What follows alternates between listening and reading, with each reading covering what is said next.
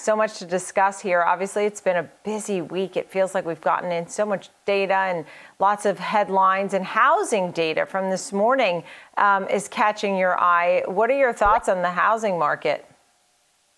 Yeah, the housing market really has been such an interesting story, particularly since the pandemic started, just with the moves that we've seen in that particular space. Certainly a winner, if you will, a silver lining of what we've learned through the lockdowns, with people looking to flee cities, and just what it's done to prices of homes and what it has meant as you relate it to interest rates. So we saw U.S. home building fell more than expected in July, the latest sign that surge in construction costs and home prices continue to constrain the housing market early in the third quarter. Home building fell in the Northeast, Midwest, and West, but rose in the popular, more affordable area of the South. Also, there's a number of states in the South that have favorable tax treatment, which is why you're seeing a lot of folks from either California or New York, or very high tax states, move to that area. This follows on Tuesday's NAHB, Wells Fargo Housing Market Index reading, showing that U.S. home builder confidence in the market for single family homes, and that's the key, single family homes, fell in August to its lowest reading in 13 months, driven by, again, higher construction costs, supply shortages, or, supply shortages are everywhere, especially for those of you that are trying to procure furniture.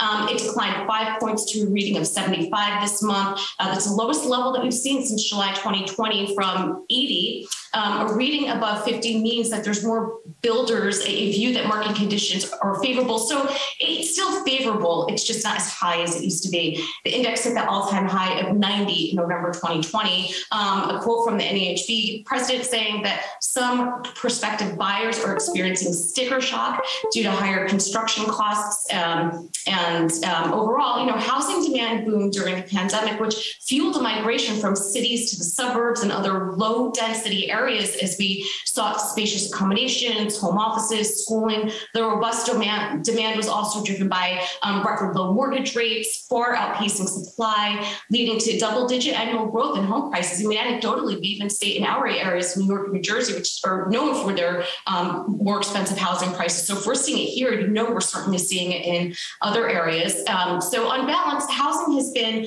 a standout in the COVID economy. It's really a matter of tailwinds losing steam as workers will start heading back to the office in some capacity. Kids are going to be recalled to in-home learning, and buyers, again, are getting priced out due to the surge in home prices. So perhaps it has peaked with housing, and it'll be really a question of how long these tailwinds last and when the market starts to normalize again.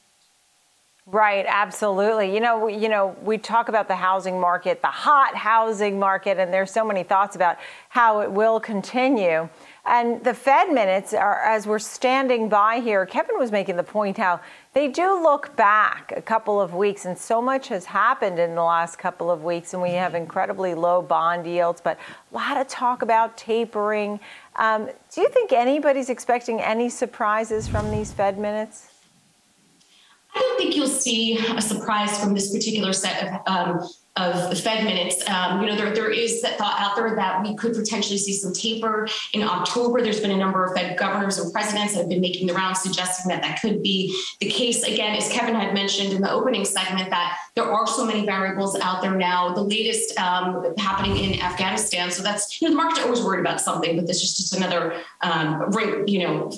flying the ointment there. So it's just, one more variable we have to look at. But again, to Kevin's point, there's a big difference between tapering and tightening. And I think the market has to come to terms with that. And it appears that it has, because really the market's been taking all these variables in pretty decent stride. We opened down this morning, and what has been the trend over the past couple of days as we kind of float back up in the afternoon. So perhaps it's a wait and see pattern. We have another 50 minutes to go until we get those Fed minutes. But I think as long as the Fed's been great about telegraphing its message in terms of tapering, but until you hear that word tightening, this is really not new news for the markets.